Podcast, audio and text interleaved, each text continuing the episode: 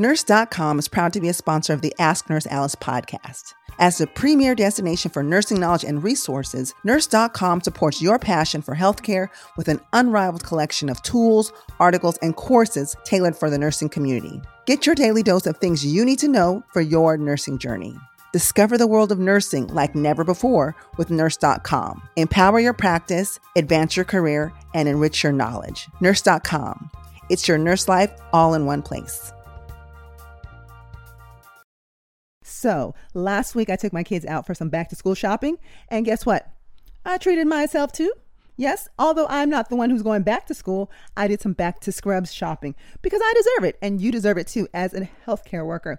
So, what I have on right now are the most comfortable scrubs ever. I have on my women's graphite Catarina, one pocket scrub top, and my women's graphite Yola high waisted scrub pants. They're cute, they're comfy, they move with me, and anti fluid repellent. Hello. In the ICU, fluids are flying everywhere, especially as you're emptying those drains. Listen, get you some too. Figs are essential to your wardrobe. So throw away those boxy, itchy scrubs, the ones where you take them out and they have like a permanent crease. You look like a paper cutout wearing them.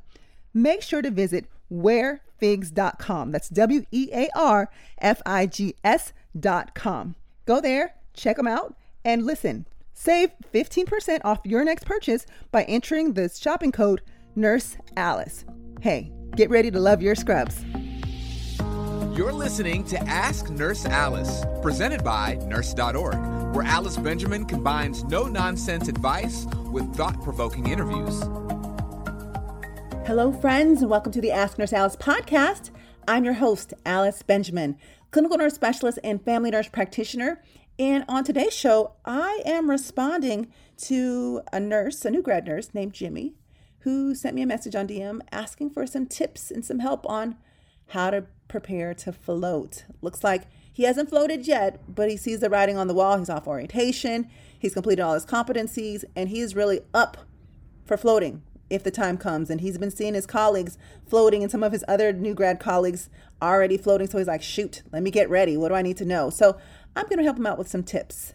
And uh, before that, speaking of tips, make sure you check out nurse.org. Visit their website. They have tons of tools and tips anything and everything about nursing that you would possibly want to know. Again, if it is not on that website, it probably doesn't exist. So make sure to visit nurse.org and as well, follow them on social media. Okay, so Jimmy, this one's for you. Well, for everybody, really. Gosh, we've been there. I'm thinking back to the times that I floated and how do I feel about that initially? And I have to say, I think for most of us, we weren't initially fond of, floating. Just not. Because when you're hired on for a job, you're hired to work on a particular unit. So you do your orientation, you do your training, you do your competencies on that particular unit. You learn the layout of that unit. Like, I don't know how many times I got lost on my home unit the first couple weeks I was working there, but you learn where everything is. You memorize all the codes to the doors, right? Soil utility room, med room, the break room, all those things. You learn which bathrooms to use, which bathrooms not to use, and when. You learn the people that are associated with your unit. So perhaps there's a particular case manager, a pharmacist, or PTOT or respiratory therapist that frequents your unit. You feel good about that. You learn what time, or for the most part, what time the teams are coming around to do their rounds. So you know them. Also, learn about, okay, progressive rounds. This is what time we as nurses have to do our rounds and this is what time the manager usually comes and she's going to go look at those whiteboards around this time. You kind of just learn the flow the lay of the land and the flow. And you also learn the idiosyncrasies you know which door you need to kind of wiggle a little bit differently to open up. The cabinet that you kind of just got to pop open because it doesn't really open right. Just the little things right that makes it comfortable. You know where the crash cart is right? You know where the code blue buttons are you know all of the things what time the tray comes all of those things. And so it makes your job easier. And when you can anticipate those things in your schedule you know how to do your workflow. You know what things you got to work around and what things that like ah this happens at this time. I have to make time for this. So you can plan your day. And usually you're also familiar with that patient population. So for example you might work on a cardiac observation unit or you might work in l&d or you work in pediatrics. So you develop a specialty, right? A specialty knowledge that goes beyond your core basic nursing stuff. And then as well, you're also within a level of care. So there's critical care, there's med surg, right? There's outpatient. So there are things about those levels of care that you need to be familiar with. So for example, if I work on a tele unit, I may know that within tele units, I can only give these certain medications at a max drip rate of such and such. After that, they need to go to step down or ICU, right? You know that because that's the area of nursing that you work in. So cool, cool beans, right? We love it. When you're comfortable, you're knowledgeable, you're signed off on competencies, hey, there's nothing you can't accomplish. You are a bomb nurse. Yes, you are. Now, the thing is, sometimes staffing gets in the way of you being great. It really does. So, like in Jimmy's situation, he said that he works on a cardiac observation unit. Okay, cool. He's been oriented to all of those things. He's been trained on certain procedures like what is a cardiac catheterization? What does that really entail? What's the post care like? The different procedures, the stress tests, the echoes. Like he started to become familiar with the diagnostic tests that are typically involved in his patient's care and the things that they do. But many people have been floated to a sister unit, which is their neurotele. Now, for the most part, tele speaks to the cardiac monitoring that needs to occur and the other cardiac considerations that occur with a particular level of patients and also maybe the frequency of vital signs and stuff like that. However, he's like, neuro, I'm not a neuro nurse. I don't know, like, I don't know how to do these things. I mean, I took, I did the NIH class, but I don't remember it. Like, I don't know how to do those things. And so he's worried, he's bugging out. He's like, oh my gosh, I'm not going to be safe over there. And here's the thing Jimmy, you're going to be just fine floating. I promise you're going to be just fine. Let's talk about some things that you need to know when it comes to floating. Because when you're hired, you're hired for a particular unit, but you have a core set of competencies that, for the most part, are transferable to another unit. Cardiac observation, neurotele, I know they sound like heart and brain, two different things, but if you can keep the heart healthy, you can keep the brain healthy. If you keep the brain healthy, you can keep the heart healthy. There are commonalities in the types of patients you'll see. You'll likely see many of the same providers as well on your unit, but what's different is you get over to the neuro unit, they might do things a little differently. Same outcomes, but they do things a little bit differently. Their routine's a little bit different. Their units set up a little bit different. Their codes are different. The crash cart's in a different place. So these are all things that you need to be familiar with. If it's your turn to float, and let me say this who does float? When another unit is short staff, they'll try to float staff within the hospital to accommodate for that before they pull on travelers and PRN registry staff. Now, travelers are kind of expected to float, right? But sometimes they don't float. They have different things that they say in their contract, but usually they look for volunteers to float. Usually there's someone who says, Oh, I'll float, I'll go. But if not, there's that dreaded float book. It's a book that has everybody's name in it and the last time they floated. And eventually it will get to you and it'll be your turn to float and then you'll have to float. Can I float to any old unit? No, you can't, not necessarily. You need to make sure that wherever you're floating to, you have the knowledge, the competencies, and the skill sets to go to that area. So if you're on the cardiac observation unit and you're floating to the neurotele unit, for the most part, you probably can float over there, right? You might need a, a help with a few things, which we'll get into in a little bit. But for the most part, core competencies, same level of care. Now, let's say I am a med surg nurse. Can they just float me to ICU? For the most part, no. Now, I know the pandemic, they did some things, right? They were floating med surg nurses to ICU and having an ICU nurse manage the drips. I question the safety of that, but in a pandemic state of emergency, we just had to do what we had to do. But for the most part, no, med surg nurses should not be floating to ICU. Shouldn't do that. And in fact, the standard of floating, all those will be different, check your facility and you know your policies and stuff like that. But most places will float to a either within the same level of care or to a lower acuity area. So if I'm a tele nurse, I can generally float to another tele type of unit, or I can float to med surg, right? Or I can float to an observation unit type of thing. So med surg nurses, or even tele nurses, not necessarily floating up to ICU. Doesn't happen that way. Can the ICU nurse float to tele and med surg? They could, but some facilities actually have guidelines in place where ICU and ER nurses they float to each other. So got to check out what your hospital's facility procedures and policies are on floating. So you want to look at the level of care. And again, do you have the core competencies to safely provide care on that unit? So let's get to that. So let's say, Jimmy, you're on the cardiac observation unit, you're floating to that neuro unit over there, right? Neuro Neurotele. for the most part, right? Everyone's on telemonitoring, so you know you gotta look at your EKG strips at least every four hours, vital signs every four hours. And you know, you know how to do an assessment, you know how to give meds, you know how to look at labs and radiology tests, you know, communicate with physicians. All of those things you already know how to do. So you have the core skill set. Now, there's some idiosyncrasies. The unit layout might be a little bit different. The codes to the door might be a little bit different. They might do their rounds at a different time than what you do on your unit. Their trays might come a little bit different. Their CNAs there might be able to do blood sugars where on your unit they can't. And there might be skills that they do more of there that you're not as accustomed to. So let's say if you're, I'm using cardiac tele as an example, if you're on a, a unit and your patient just came from a post cardiac cath and they have a transradial, a TR band on their wrist as a pressure device post procedure, hey, maybe you know how to use that device, right? You know how often you got to do the vital signs, how much air to release, and what signs and symptoms of what to look out for, and how to document those things. The neuro nurse who floats to your unit may not know those things, just as if you're on that type of unit and then you're floated to the neuro unit, you might not be as familiar with the NIH scale and the scoring.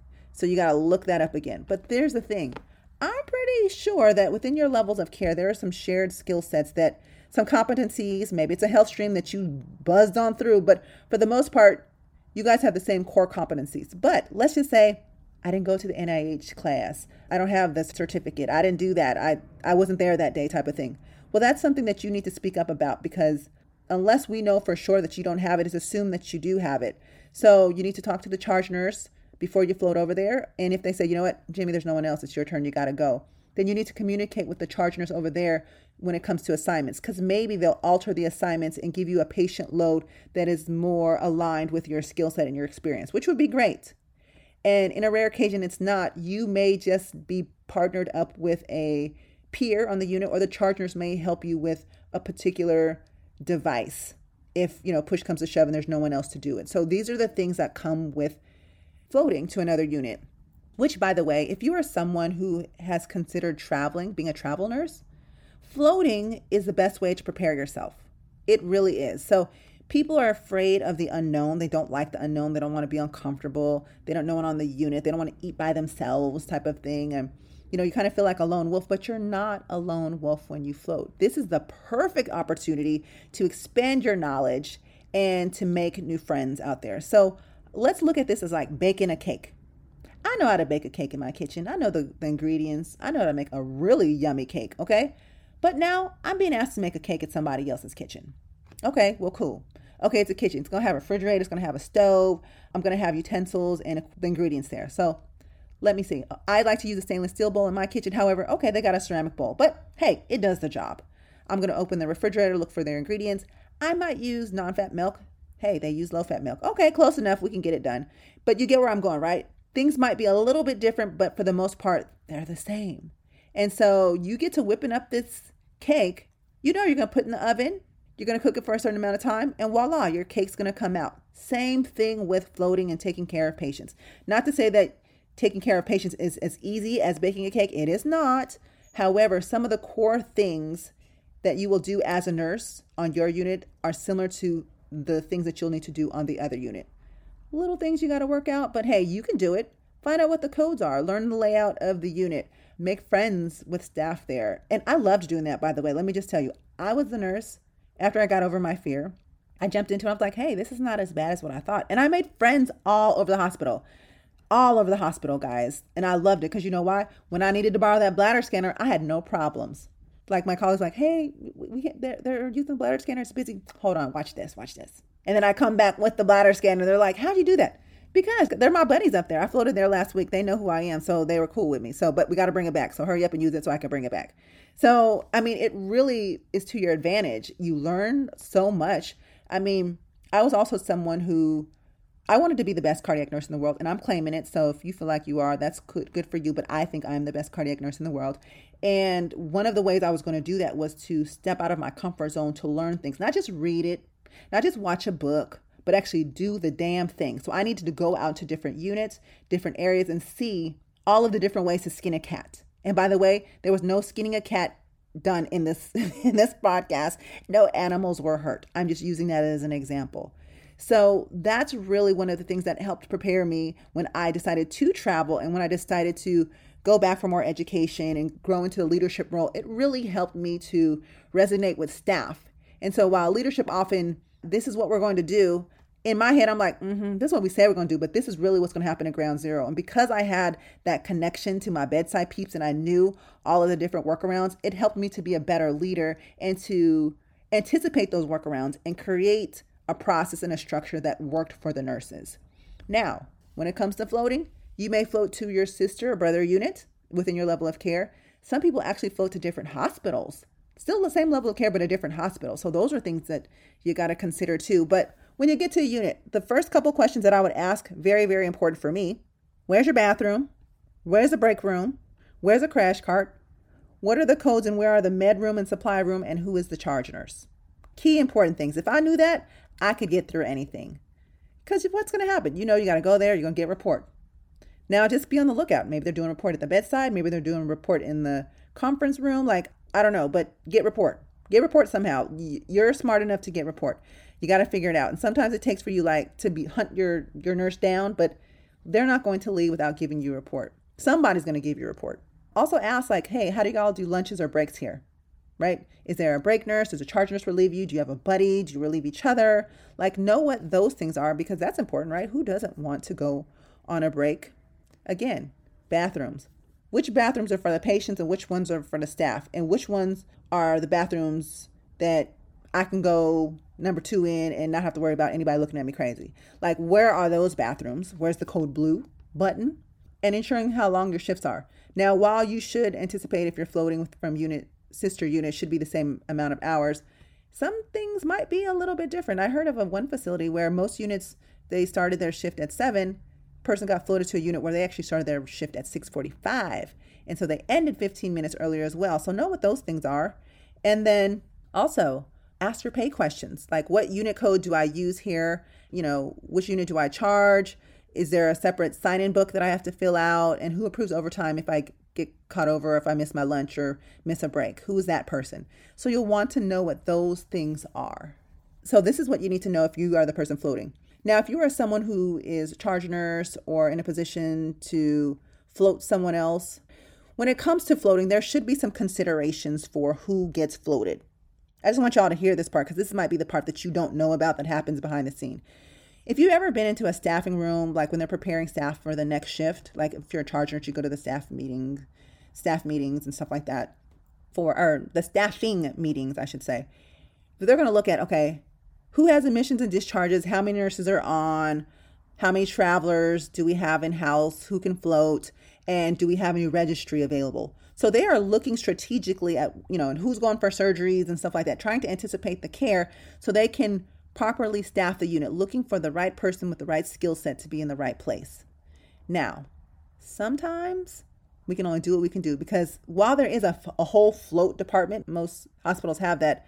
Sometimes those float nurses, they're usually required to have more than one specialty. So I know many, like, for example, ICU, ER, and then they float to telemed surg.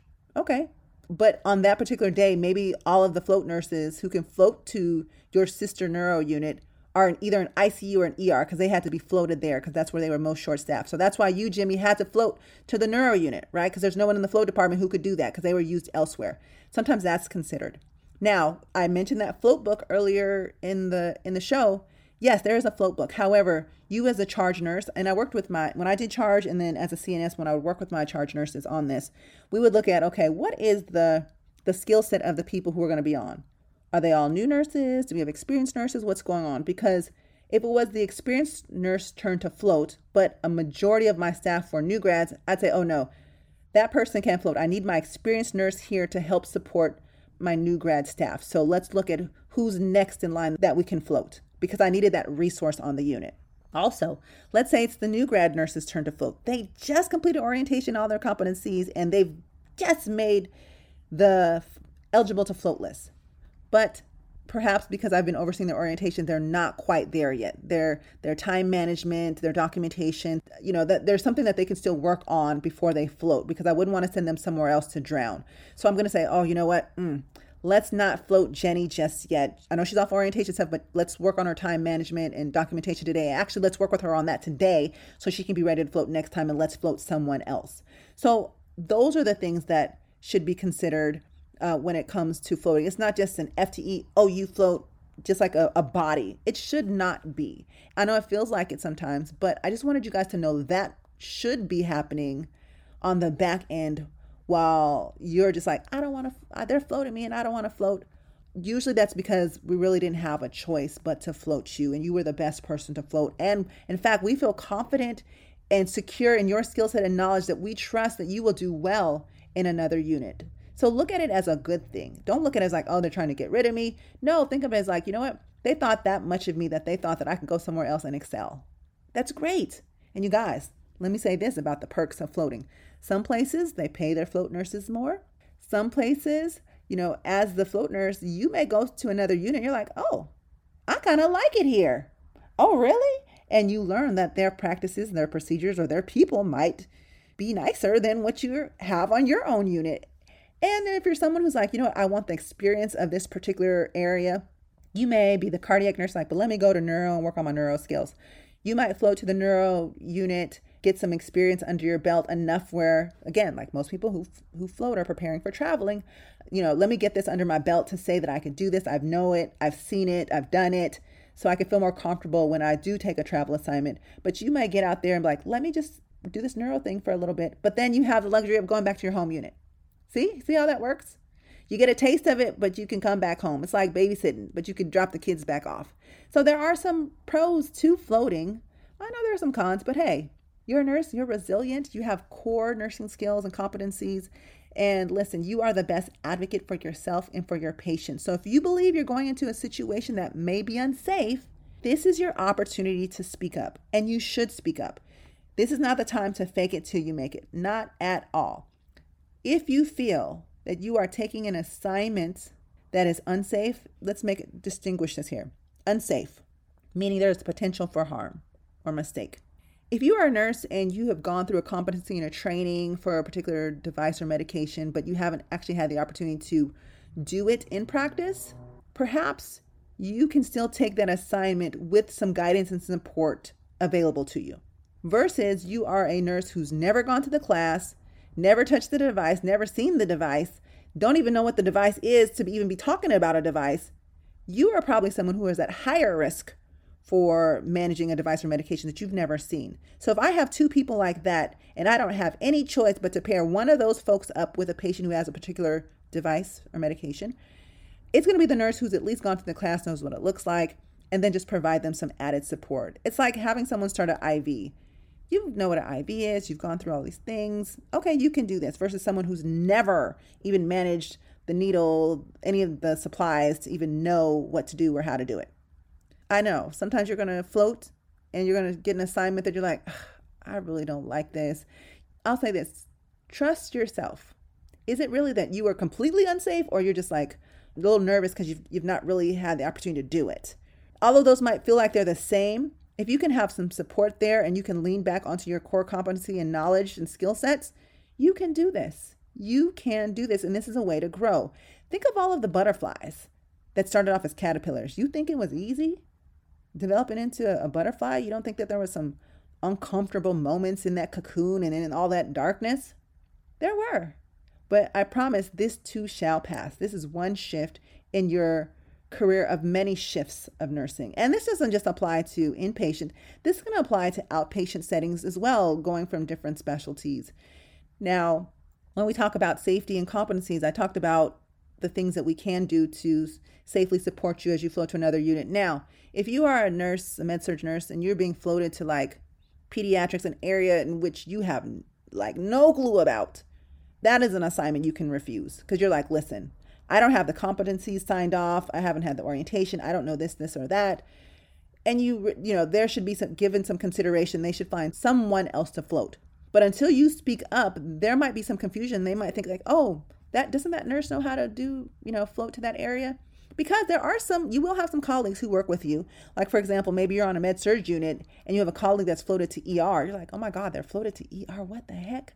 But what you don't know is that your colleague used to work in ER before coming to your hospital and has that skill set and competency. And therefore, we're able to do that. Okay, so things are going to look a little different on every unit. The most important thing is that we communicate. You communicate what your comfort level is, you communicate what your concerns are, and allow whoever is going to be supporting you the opportunity to communicate what your support will be on the unit. Alice, this is how I'm going to support you while you're taking care of this patient after a um, cardiac catheterization. These are the things you need to know, and I'll teach you and I'll orient you through the process. We got to help each other. We're not in this by ourselves. Every patient is your patient. We have to support and help and teach one another. I do this all the time. Whenever I'm working, if I'm taking care of something, I look around at who's in the room with me. I'm like, oh, hey, Jessica, Bill, have you guys ever taken care of a STEMI patient here in the ER? No, I've not done it. Can I watch? Oh, sure. More than that. Come on. Let me walk you through this. Let me show you what, how this works. And I'm talking as I'm doing. Obviously, I'm letting the patient know that I have two staff that are going to be helping um, with us in this care. I'm going to talk them through the process so they're familiar when it, it's their turn. So I'm talking them through it. I'm helping them with little things, getting them acclimated to what that looks like, things that they can expect. So when it is their turn, they'll feel more comfortable because maybe they've gone through the class, they've done the competency, the test. But that test that you take really isn't a competency, that's a knowledge assessment. There's really a difference between a knowledge assessment and a skill and a competency. So the competency comes with practice. So just think of it as that way like you're going to another unit, people will support you, and you're going to gain this competency and this skill set. So I hope that helps, Jimmy. You won't know until you get there and try it, but let us know what you think. And even if your name's not Jimmy and you weren't, I know I'm talking to Jimmy because he sent me the message. However, anyone else, if you're listening to this, you know, whether you're a new nurse or an experienced nurse, let me know what your experience has been with floating, what's worked, what hasn't worked, what recommendations would you make uh, to someone else who's getting ready to float. We'd love to hear from you at nurse.org. Send us a message. And then also share this podcast with someone. Okay, make sure to subscribe, rate, and review it. Love your feedback. Your support has been so tremendous and it's helped to grow the show, and I love it. And it helps me identify the topics that are most important to you and that what you want to talk about. And believe me, if you want to talk about it, I'm sure there are hundreds, thousands of other people who want to talk about it as well. And so send me those questions, send me those topics, and maybe you want to be a guest on the show. Let us know that as well. So, guys, I am Nurse Alice. It's always a pleasure chatting with you guys. I hope this helps someone. It's helped me talking about this because I think it's important. We got to get more information out there and support our fellow nurses. And I wasn't picking on any new grads. I wasn't picking on any uh, nurses with, you know, not as many years of experience.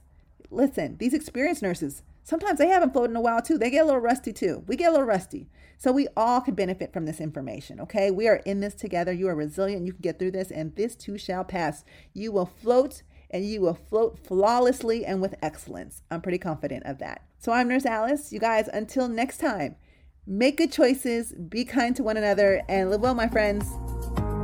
Thanks for listening to Ask Nurse Alice. Visit nurse.org for nursing career, education, and community resources.